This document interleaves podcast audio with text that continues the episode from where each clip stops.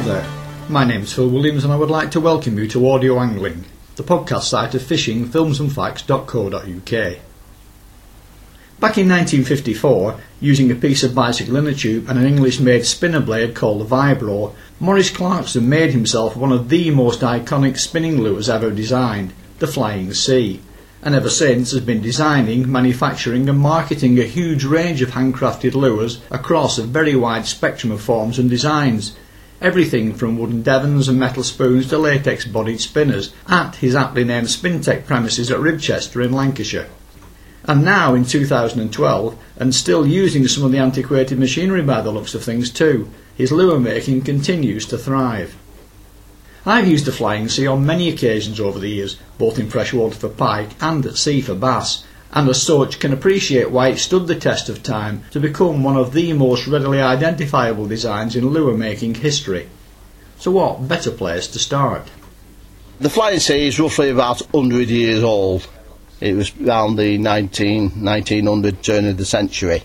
It was a, a Russian angler who used to go to Ireland and he patented it in Ireland. This is when Ireland was part of the United Kingdom.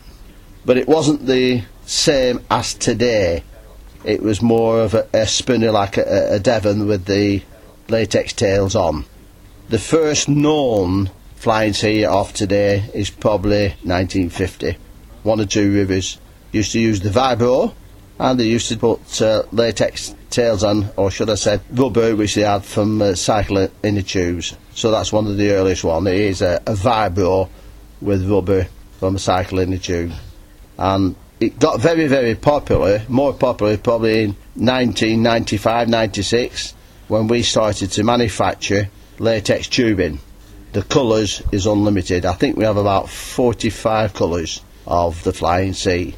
And because it's very easy to make, just like fly tying, a lot of people now make their own Flying Cs, and this is why it's come very, very popular. And you can actually make a good quality Flying C as little as £1.25. So essentially, the Flying C is a long-standing lure pattern which to a large extent you've stuck with since the mid-1950s, and more recently, for want of a better word, reinvented.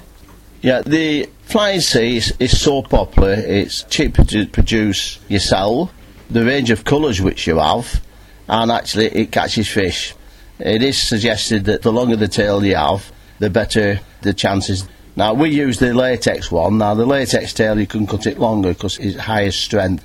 And the species of fish it regularly catches are Basically, any predatory fish what eats another fish. The range is it's absolutely unlimited. Sea fishing, we haven't anybody who's caught a shark with it yet, but there's certainly red snappers, no problem. Well, I can most certainly vouch for its sea fishing credentials, having taken 64 bass in a single session at Heysham a couple of years ago, using a small yellowtail version. That is very, very good. I've been Heysham myself, and it, to me, it's like a river coming out there from the nuclear power plant. And uh, it is very, very good if one wanted to spin. I haven't been spinning in the sea, I'm not uh, a sea fisher. What is it then that makes it such a successful design? I think it's the tails actually. Everyone said the vibrating tails. Longer the tails we found, it's the better one. But even then, if the tails of, uh, we'll say, silicones have pulled off, one can still catch one or two salmon. But I think we're the only manufacturer in the world who are making a tube. This is latex, and this has a domed head, so it, it doesn't slip over the lead barrel. It's very, very easy to, to make. I think the most tricky part is probably cutting of the tails. But actually, up to date, we've actually uh, manufactured now over one million. Now, obviously, the Flying C is not the only quality product to come out of Spintech. But before we get too deeply into the technicalities of lure design, manufacturing and choice, I'd like you to go back to those very earliest of your lure making days, before the concept of Spintech was even dreamed up. So how did you get interested in lure design in the first place, then progress it through to where we are today? Well, I think most people used to make their own lures out of spoons. The earliest record I have is going fishing with my dad when he just come out of the last war.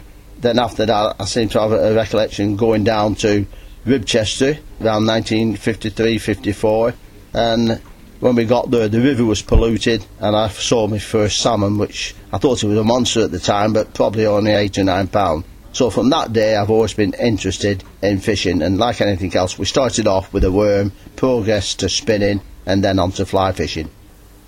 Now I know that when river conditions dictate, you put a lot of time in salmon fishing using the lures you designed and made yourself. So what's the secret behind designing not so much a good lure, but a great lure, and why are your lures better than the rest? But it's like a, a, fly tyer. What makes him think the East fly is better than a bought one? Because he makes it to his satisfaction, and he probably put a little bit more dressing in it and make it to his liking. So the spinners which we had, apart from the the Vibro, which was an excellent spinner, which was made in uh, the UK, we decided only 14 years ago to make tubes. No one had made a tube with a dome head. It was extruded normal, the latex tubing or silicone tubing, which is very, very easy to make on an extruding machine, but latex is a little bit more complicated and it's very low technology. Back in those earliest of days, you presumably wouldn't have had the range of machinery available today. Though it's worth pointing out that some of the machines and gadgets currently in use here at Spintech are even older than you. What then are your earliest recollections of making lures for sale? I was making my own flying Cs out of these tubes, and one or two friends of mine suggested why don't they go into manufacturing the latex tubes, as these were better colours, the tails could be cut longer, they didn't split like silicone. So that's how we started to manufacture. So actually, we turned over from making latex molds, which we did. We used to do garden molds, figurine molds, chest molds, and we turned over and now the business is 95% making uh, lures. And over the last few years when one or two people have stopped making fishing lures such as uh, the blur spoon we took over the plant and the machinery and uh, we've just grown from there. With a primary focus both as a lure maker and an angler being salmon yeah I've always wanted to do uh, sea fishing but the coast of Lancashire is a lot of sand and I, I, do like to get into the rocks if it's a possibility. If I was a Welshman, then I'd be doing a little bit of both because the coast in Wales is very, very good. If the rivers are down, they have a tendency to go into the sea on these small rivers, and uh, it's certainly very good to do that. Can you fill in a bit more detail now, bridging the gap between those humble beginnings and where we find ourselves here today? Just manufacturing black tubing, red tubing, yellow tubing, and purple tubing and putting an advert in the Trout and Salmon, and from that day it's just snowballed. The first year we might have only sold one to two hundred tubes, but now uh, our second million will probably be achieved in well, it was ten years to do the first million. It'd probably only be about three and a half years to do the second million. It's people that once once they've used it, they're coming back and they're catching fish from it. It does take a lot of fish, and now we're starting to export all over the world. Some orders have gone out to uh, Russia this week, and there's no country which we don't sell to, especially if there's salmon and sea trout in them rivers. The range of lures, as evidenced by the display in the reception area, is also very impressive in terms of size, colours, and patterns. Well, we make uh, Devon minnows, we make spoons, we have our own machinery, and most of this machinery, well, in fact, all the machinery is UK made. We have the Fells lathe, which is a copy lathe which we make the Devons from. People think it was made up in Kendal. And we have the Britain lathe, which we use for uh, turning things out, such as the bullets for the new Flying Cs. We've also got a fly press.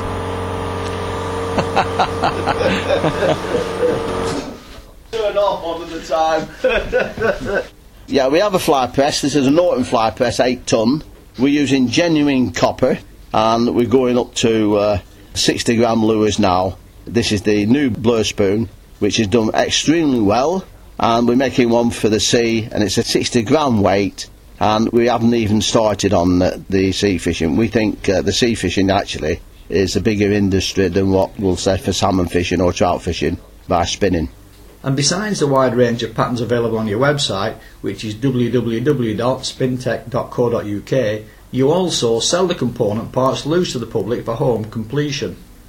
Do you not find that this leaves you open to requests for personalised specific one-offs, particularly from people visiting the workshop and seeing what's on offer?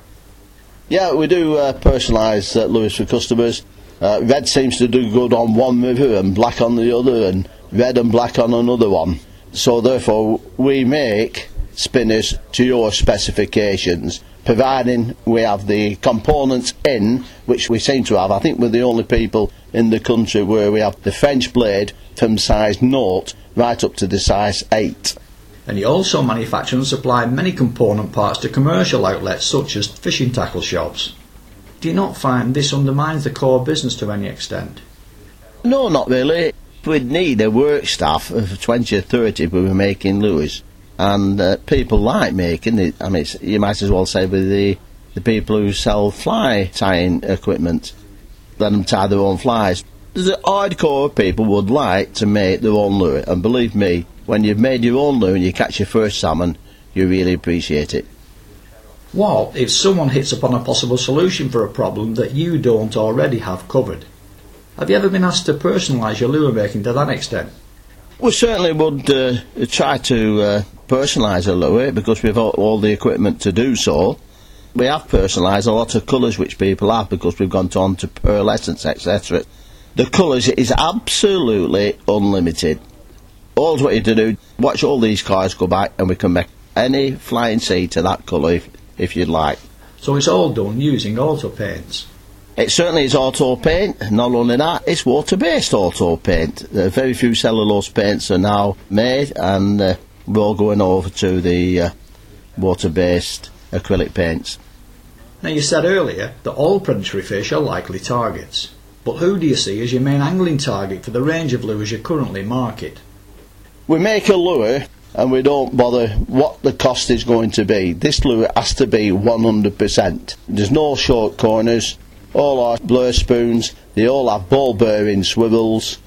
A normal barrel swivel, as far as I'm concerned, it's a, it's a no-go in this day and age. I take it that's down to the fact that anglers spinning with normal barrel swivels can waste precious time they'd usually paid a lot of money for which for the sake of an extra 50 pence on the price of a lure to fit it with a BB swivel could have been avoided. Yeah, the ball bearing swivel, one of the most known ball bearing swivel is the Sharps BB. Now this hasn't been made by Sharps for over 30 years. It was made by a gentleman in Aberdeen and his wife, Mr George Middleton. Uh, I believe that Mrs Middleton used to work for Sharps and when she retired she was offered that she could take this home. So for the last 25, 30 years, uh, Mr. Middleton and his wife have been making the ball bearing swivels. And three years ago, he retired. And we was very, very interested in making these. And we did visit to see how they are made and to probably buy all his components and his machinery to make these. It's very low technology, but the parts was actually made in Thurso in Scotland, and the gentleman on his CNC machine, he also wanted to retire. So therefore we had to be withdrawn to making BBs. So as far as I know at the moment, uh, there's only four people who can make these BBs in the United Kingdom. That's Mr Middleton, his wife, and myself and my partner. It was eventually sold back to Sharps, and I believe now they are made in China and they're actually costing more from China to import back into the UK than Mr Middleton uh, and his wife was uh, charging. It was little cottage industry. So, what hard evidence is there out there to support the cost implications here? All our lures are based first on quality. We don't take something off to make it cheaper. We make something far, far better. Now, we use ball bearing swivels. Now, because you use ball bearing swivels, you can come straight from the reel right to the flying C or the blur spoon, etc., and you've only one knot. To me, one knot is far, far better than having three knots. And not only that, if, you're a friend, if you, you we're your friend and he's spinning at the same time with a barrel swivel, I'm afraid if you're both fishing four hours, he's only fishing two and you're fishing four. So you've more chance of catching fish if, if you are actually fishing longer than your friend due to entanglements and it not uh, spinning or it's not fluttering correctly. I believe you also market another method of getting around the problem of line twist by manufacturing both left and right-handed spinning Devons. Our forefathers, I'll tell you something, we've not invented anything what they didn't think of before. They actually had the flying C years and years ago. It's just a natural improvement. They used to make Devons, which was left-handed and right-handed. This is because the swivels, even the barrel swivels 100 years ago was better than the barrel swivels they are today. They used to spin 5 or 10 minutes left hand and then 5 or 10 minutes right hand. This was to untangle the line when they were spinning. By using the uh, ball bearing swivels, you eliminate a lot of time and also, like, like I say, like more time you have on the water fishing and you catch more fish. Now, I don't want you to take this next comment the wrong way, but all of this quality is achieved using machines which to me look like they could be museum pieces. It actually reminds me a bit of Fred Dibnah, the Bolton based steeplejack, who was always on the TV renovating really old, highly effective machinery. Yeah, we're fishermen. We don't want to get into engineering. We just want to engineer fishing products. We don't want to make other things. Now, if we had to get uh, more advanced machinery, then, uh, like I said, we'd have to go into other types of uh, manufacturing. Low technology, these machines are only working one day a week because the industry doesn't warrant it. If we had a CNC machine, I'm afraid we'd have to go off fishing, we'd only use it one week in a year, and we'd have to take outside work on other components which are not connected to the fishing industry. The fly press we have is an Orton fly press 8 ton. It's uh, nearly 100 years old, but the fly press has been around from the ancient Egyptians. Antiquated, yeah, but cost effective and versatile too. On top of which, small batches or even individual lures can be made. Yeah, I just go and swing the fly press, might just run 50, 60 off. To make a spoon, first of all we want the copper. We cut the copper into strips so that it will go into the fly press. When we stamp them out then, we have to stamp out the holes. We have to put either scale markings on, but our main one is the blur spoon where we have the pimples. The pimple patterning on the blur spoon is the main distinguishing feature between it and most of the other lures. What difference do you feel this makes to its attraction from a fish's point of view? I believe, uh, going back to the whole people who used to use these many, many years ago, it was a reflection of the pimples actually standing proud of the blade, and this is supposed to be very good for the reflection. Rather than say, we'll test scales, we can put a scale on the same one, but it doesn't probably have the same reflection as the pimples. There have also been manufacturing concessions to the 21st century too. You work with different colours of latex being one of them. Prior to, uh, well, say 95, 96, they were using silicone tubing and they were using rubber tubing, which probably from the hospitals. But we're the first one to make the dome head. So that means there's only a hole at one end, and this is where we cut the tails. What qualities does latex bring that rubber can't match? Silicone, if you dig it in the ground, it lasts forever and ever and ever. But it's not an high tensile material. It splits very, very easy. You can't get a very, very good tail. You could actually stretch a latex tail probably six times the length of what you're cutting, where a silicone one will just snap off within half its length. On top of which, because you produce the tails as separate items, if you did damage one, you could presumably replace it. That's right. Uh, basically, you can rebuild them. You can use the spoons, the the hook, the beads, etc. Or if you want to replace the the hook, you can do so. It's just at the expense of the wire. If the tube is bitten off by, uh, we'll say pike, etc., there's nothing to stop you cutting the wire and building it back up for a fraction of the original cost. What about the range of colour variations? Colour of the rainbow and beyond. Black and red, black and blue, you, name it, we do it. That's why we have 45 colours. We can do metallics, we can do the natural latex, we can do two colour latex, we also can do the, what we call the genie.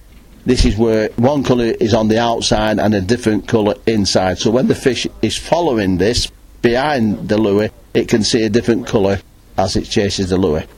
And I've noticed you also incorporate the dual colour effect on your metal spoons too. Presumably, this is done by plating. We make these lure spoon with, we just fetched this back. This was a, a company over in Scarborough. It was Mr. Irving Waterhouse. He probably made the finest lures there ever has been made in this country. We got all the machinery off him when he retired, and we make the blur spoons. We do the blur spoons out of pure copper. We sell them in pure copper, or we plate one side, which is uh, nickel silver. and the other side is then it's copper. So we've got copper, uh, nickel, silver, or all copper. Now we can do also coloured ones, such as we can spray them uh, different colours, but we found out that the original blur spoon is the one that most people do use. And for that, you have a little purpose-built spray booth. Yeah, the spray booth. That was another one from Irving Waterhouse. It takes all the fumes out, but uh, these days we're using water-based paints. So therefore, if somebody comes to us with, we'll say, an order of 10 Devons, and he wanted a certain colour, I'd just send him outside and say, right, tell us what car passes and what colour it is, and you can do it, because we can actually do a Devon to any colour what's in the automobile industry.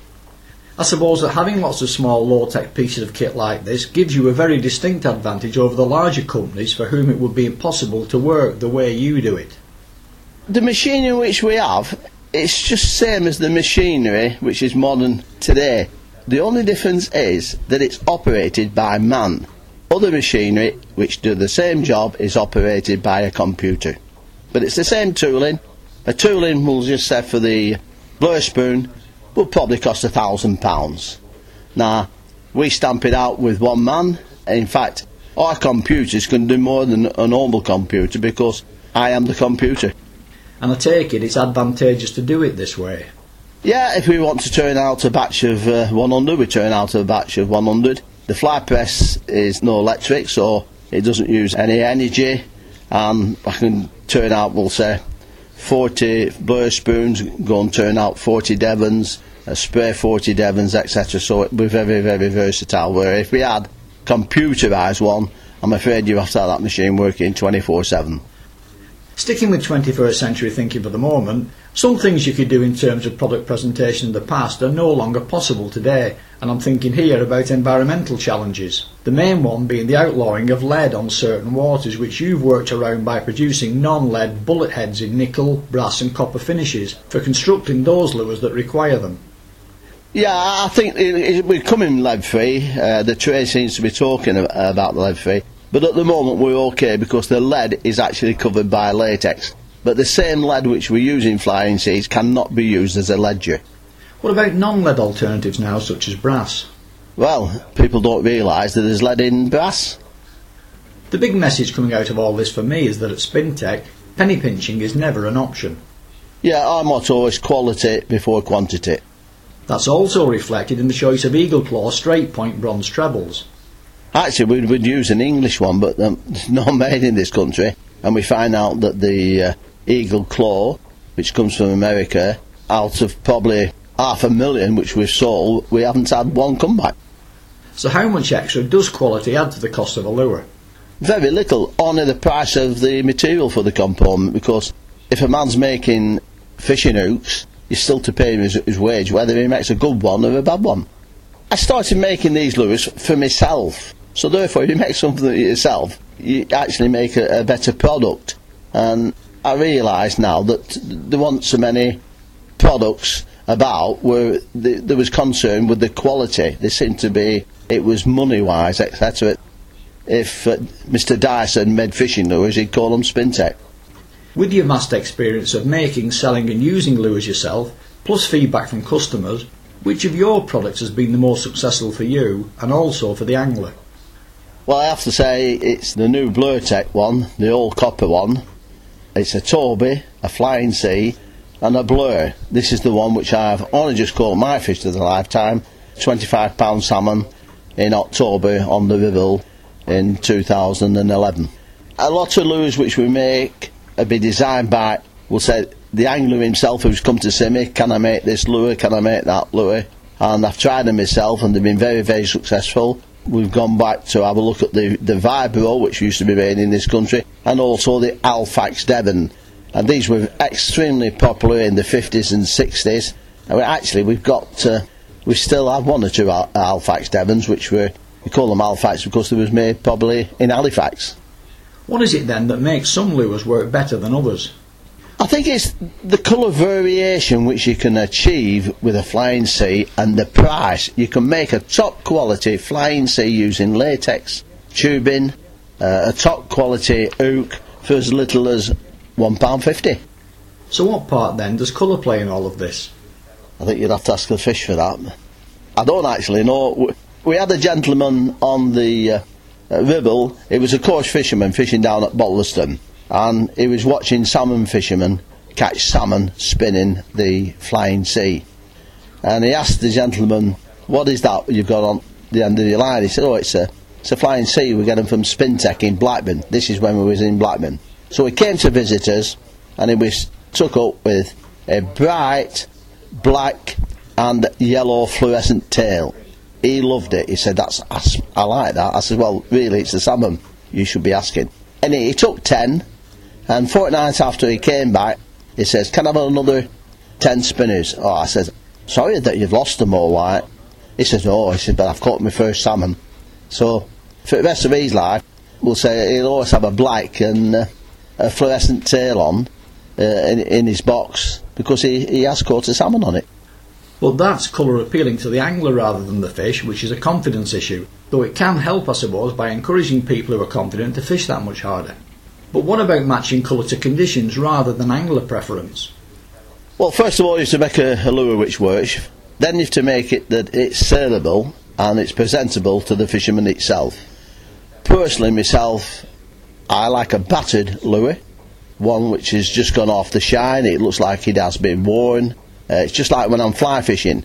The fly which I've used a, a, a lot of times is battered, uh, it's fallen to pieces, and when I lose it, I put a new one on and I don't catch the fish. But the old one, there's no fly tie would ever sell a fly in the condition uh, when it's come to its end of its time. But that fly, that's the one what catches the fish. Well, it's same in Lewis. I wouldn't be able to sell a battered, uh, we'll say, heavily used flying C so it's the angler who buys it after all, not the salmon. I'm thinking here more of turning up on the riverbank and looking into a box of, let's say, brand new lures, then having to select one to tie on. One of the factors coming into play here? Probably something which is bright in dirty water, in clean water something dark. I'd say if it's very, very clean, something like black, and if it's very sandy colour, we want probably yellows and your bright oranges uh, your reds. What I'd like to do now is for us to turn your attention to the subject of the fishing itself. I know you're a keen salmon fisherman. I also know you spend your working life dealing with salmon lures. But are you actually a lure salmon fisherman yourself? No, I'd, I'd actually describe myself as a, a, fly fisherman. Though we started off fishing uh, way back in the 1950s. I lived in Blackburn and we used to walk down to the station half past six on a Sunday morning catch the first bus out to uh, Village. This was for the uh, staff of Brockhall, and then we walked down to Hacking Boat. And them days we would fish all the way up to uh, to Clitheroe. Mostly it was spinning, but it was spinning the minnow. These days, salmon aren't caught regularly enough to rack up huge seasonal or even lifetime totals. But just to throw a few numbers into the frame anyway, how many salmon do you think you've caught over the years on lures, and what has been your best? I've probably caught uh, 200 fish in my lifetime, and that's actually it's very good because it's been mainly the Ribble. Caught about 10 in Scotland and two or three in Ireland. I've fished in Norway, no results, but on the Ribble, that's my number which we've caught. This is from 1955, and we're talking in the days when there were probably only a thousand fish run the entire system. Now we're talking getting up to the 12 to 15,000. I think over the next few years we'll get definitely get to 15,000 fish going past uh, Calderfoot.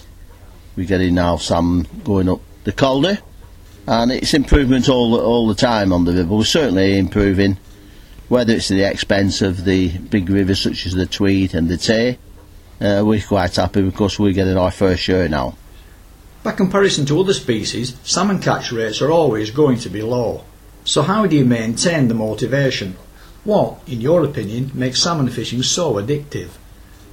Well, personally myself, though I like salmon fishing, my greatest is sea trout fishing. I do like fishing in the in, in the dark. Uh, it's a different environment, and you seem to be in a in a different world. And of course, a five pound sea trout puts a better fight up than a ten pound salmon. Over the years, I've seen a number of tongue-in-cheek excuse books for salmon anglers, which sadly, in many ways, though they're intended to be a spoof, have not been that far from the mark. Things like too much water, not enough water, water too cold, or water too warm. I'm sure there'll be times, as with all salmon anglers, when you'll be out on the bank and not even bother to wet a line. Can you explain to us now then why that should be, and what it is that makes even the potential for salmon fishing so difficult? Well, I've caught salmon when I shouldn't have caught salmon, and when the river's been perfect, I've never caught salmon, so I think it should be that way because if you can go down to the river and just catch a salmon or a sea trout when you want to, I think the enjoyment will be taken out let's face it, all what we can do is cut the hours down to catch a salmon or a sea trout. So we try and go down at the time when we think it's perfect or when we've caught other fish. Because if we catch fish, we'll say sea trout fishing at night time, the river's low, it's just come off a flood three days back. It's slightly moonlight, we one or two clouds. We catch fish, so we have a tendency for look uh, for this mark again the next time we go fishing. Well, it's the same in salmon fishing. If the river is in nice, uh, nice trim, we have a bit of a cloud cover during the daytime, and we catch fish. And we'll just say this is just from uh, when the river was in flood. Two days after, we have a tendency to go down and do the same. I think myself, it's what we call a window. If you fish it when a certain window's there, you have more chance of catching a fish. I admire these uh, these Scottish anglers, the the people who know when to go fishing and when not to go fishing. The first time I fished the the River Nith up at Thornhill, we arrived at Penpont there and uh, we was told to go down to go salmon fishing. Now the river was absolutely bank high. We said, "Oh, we're never fishing this water." He said, "Well, go and watch the local anglers." We went down there and there they are worm fishing, catching salmon. The day after, when the river dropped down, they were spinning. The second day, they were spinning. The third day, they were fly fishing. The fourth day, they were fly fishing. And the fifth day, that was it. They was ready for the next flood. So, who can I argue with uh, local anglers who probably catch five or six hundred fish in their lifetime? What about non-weather related factors governing numbers of salmon available to anglers? Are they in decline? despite the fact that the Ribble currently seems to be getting a bigger slice these days of the overall cake. The Ribble is certainly getting a better river. There's no question about this. How can you deny when, we'll say in the 1950s, there was a thousand fish coming in, and now there's 12 and coming up to 15? So we must be doing something right on the on the Ribble. Mainly on any river system is the quality of water, the free passage of the fish, good spawning grounds, and of course, no matter how many fry or smolts we go into the sea, if there's no food in the sea, they won't come back. So that's one of the biggest problems, probably in the sea. Like I said before, if all the salmon are eating the same apple, well, what we have to improve is the quality of uh, feed which is in the river. The most famous saying of any fisherman, it was Malloch who wrote the Interesting book in 1900. He once said, there was nothing unusual to go into his fish house on the River Tay and count 40 40 pounders. And that's because we have more fish, or shall I say food in the sea for the salmon to feed off. So I think that's one of the main ones is that the ribble system, I don't think we can improve the ribble system anymore, it's coming naturally, but we certainly need the food in the sea. And a further layer of difficulty gets added by the fact that when they enter fresh water, their urge to feed supposedly switches off not only that, they stop feeding probably uh, four to five weeks before they enter the, the river. But nature is very good because, let's face it, if we've got the number of fish which is entering the ribble system and they had to feed, in fact, they wouldn't be there because they'd eat every smolt there is, so we'd never have uh, any salmon at all. So nature's made it that way that salmon and sea trout don't eat in fresh water. What is it then that makes them respond to anglers, lures and baits?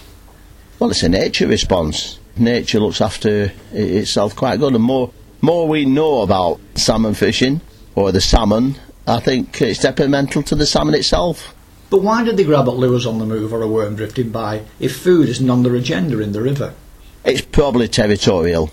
In my time, I've actually noticed, especially if one's fishing small rivers on holidays, etc., but a salmon has two lives. I've noticed that when I was fishing in Scotland once that uh, I was disturbing a salmon which would not take the bait, he moved. And then when I went down the pool, there was there, he was at the bottom of the pool, and I started fishing again, could see him, he moved away. So I think it's territorial, they just get annoyed at the times, and I think if the water condition is just right at the right temperature, they'll have a snap at the lure or, or a fly. Give us your take then on what the ideal salmon conditions would be. Yeah, when you're coming away from a river, you've caught four salmon. it's really hard that. Let's face it, you can have the ideal condition. It's a beautiful day. You have a good afternoon, and you don't catch anything. To me, that's a good day's fishing.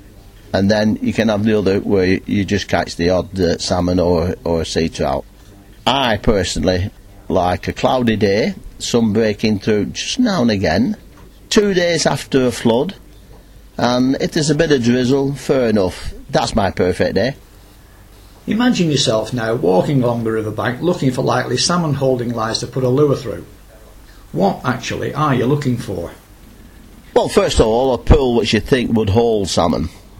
I found out in my experience that uh, if the river, it will just say going down the river, if it's to run up half a mile to the next pool, then I think you have a good chance if I had a stretch of river which were like four mile long, I'd fill every pool in apart from the top one. So I'd start off at the neck, and when I say the neck, probably in the uh, the shallowest water. Uh, we have a, a lot of times we, we really start 10, 15 feet lower than what we, we should do. And I've caught a lot, a lot of salmon in the neck of a, of a pool than, we'll say, a tail end. So, yeah, that's what I, I would do. And then, of course, if the river is very good trim and it's low and it's clear, then it's the salmon fly rod out. And on this perfect day, with no one else on the riverbank, what would be your favourite approach to fishing it? Well, a lure, it could be a spinning lure or a fly lure. The salmon flies which we use on rivers, well, they don't represent a fly at all. I do like uh, I do like to fly fish, especially if the conditions are just right for fly fishing. I like a tube fly with a treble hook on. I think the tube fly is a very good one because it's never, never upside down. And my favourite is a, is a stoat tail or the, the Willie Gunn or the Ally's shrimp. If I was uh, only had the choice of these flies, I'd be quite happy to fish any river. Spinning, give me the black genie. When I said the black genie, this is the black one with the yellow inside. A nice silver blade. Or a blur spoon. So we've got uh, one flying C, one blur spoon, and three flies. I'm happy with them, and if I can't catch them on then, then they're not taken at all. Right, so we've got the lure and we've found a good pool. Where on that pool do you actually start, and what casting approach or pattern do you use to cover the entire surface area in volume available to be in with the best shot at the fish?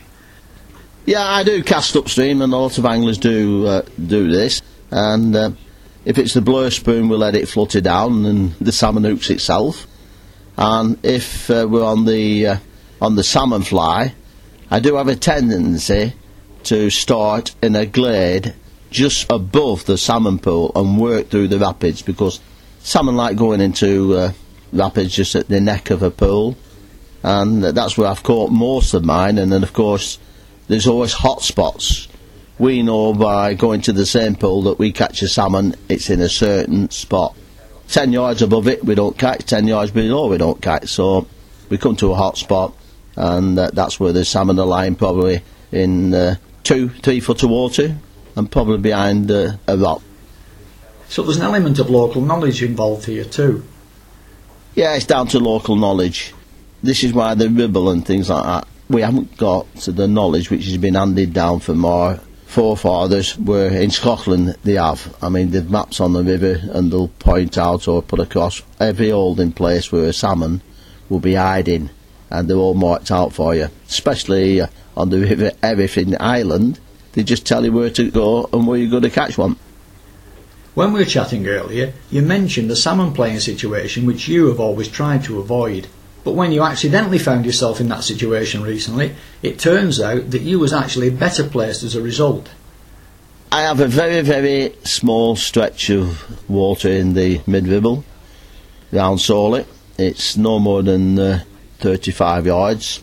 So therefore I have to start at the head of the pool and I work down th- this, and I've caught all the salmon within 10 feet of what I call the hotspot. And this is where I try the, uh, the lures out, and this is where I fish. To cover this pool, believe it, it takes me about 20 minutes, and uh, I seem to catch quite a quite a number of, uh, of salmon. In fact, I, wanted to score my best salmon, which was on the 30th of October of last year, and it weighed in at 25 uh, pounds, and it was a cock fish, which I returned. In fact, I've returned all my salmon. I don't even take one these days. So, what exactly was this previously avoided salmon playing situation you found yourself in, which this time you turned to your advantage? I've come to the conclusion it's my belief that uh, a big fish is probably better below. If this fish had uh, uh, gone above me, which then again I would have been in somebody else's uh, water, and where I'm fishing, I have to fish actually below rather than above, and it was always below me. Now, when I realised that the hook, there was well in, and I've always wanted to get down river of a fish, but big fish, I'm convinced that if they're below you, there's more chance of catching. Because a big fish, you cannot turn it. I could not turn this 25 pounder. It did what it wanted to do rather than what I want to do. And I have a feeling that if I had put side pressure onto him, I would have pulled the spoon out. It would have uh, come round its side of the mouth, and it, I think it would have come out. I'm not saying this on smaller fish, you know, 10 to 15. That's okay. If you can turn the head of the fish, no problem. But a big fish, I know in future that it's always going to be below me. And the reason why I've done it once, and I can't see why I can't do it twice. What is it then that makes one salmon angler not so much better, but more successful than others on the same water under the same conditions? Time. I think everyone will uh, be a good salmon angler. I think practice makes perfect. No matter what we do, if you do it three or four times, and in salmon angling we'd probably do it 100 or 200 times, we would all come up with the same uh, solution. So, what is a good salmon angler? I'd say a person who catches salmon and is happy. Would you not also add to that the ability to go at the drop of a hat when conditions are perfect, rather than having to wait for weekend due to pressure of work? Oh, certainly, yeah. Like I say, okay, I, I probably caught four salmon a year. Now I can catch more. For the simple reason is I'm uh, only 25 yards from the river. I can go there 10 minutes just before breakfast, 10 minutes before lunch, 10 minutes before tea, and of course just going at night time. So I can spend no more than an hour and a half where normally I would have to spend 10, 20 hours to cover the same water and to be successful. So, yes, definitely. Him who lives on the river bank uh, certainly got an advantage. And let's not forget having the right range of lures, which brings us back full circle. Because unlike a lot of people, if you see a situation where some slight modification to lure design is called for, you're in the position to do something about it. That's right. I have no secret uh, lures. Every lure which I use myself is available to the the angler. So I don't keep anything in my pocket if I come across another angler. And if slight tweaks and modifications do come to light during the course of your fishing, these two, I take it, are passed on to your customers. Yeah, it's, it's not a case of me, it's what they tell me. All these designs, and which I do, I can start it off, but there's certainly the feedback which I get from anglers, they've made these spinners themselves. You're now 72 years old and still going strong at both your fishing and your lure making. What then does the future hold for Maurice Clarkson and for Spintech? It looks like I'm never going to retire. Which is good news for salmon anglers and hopefully less good news for the Ribble salmon. My thanks then to Maurice and to his son and partner Howard for putting the time to one side to record this interview in the course of what should have been a normal working day.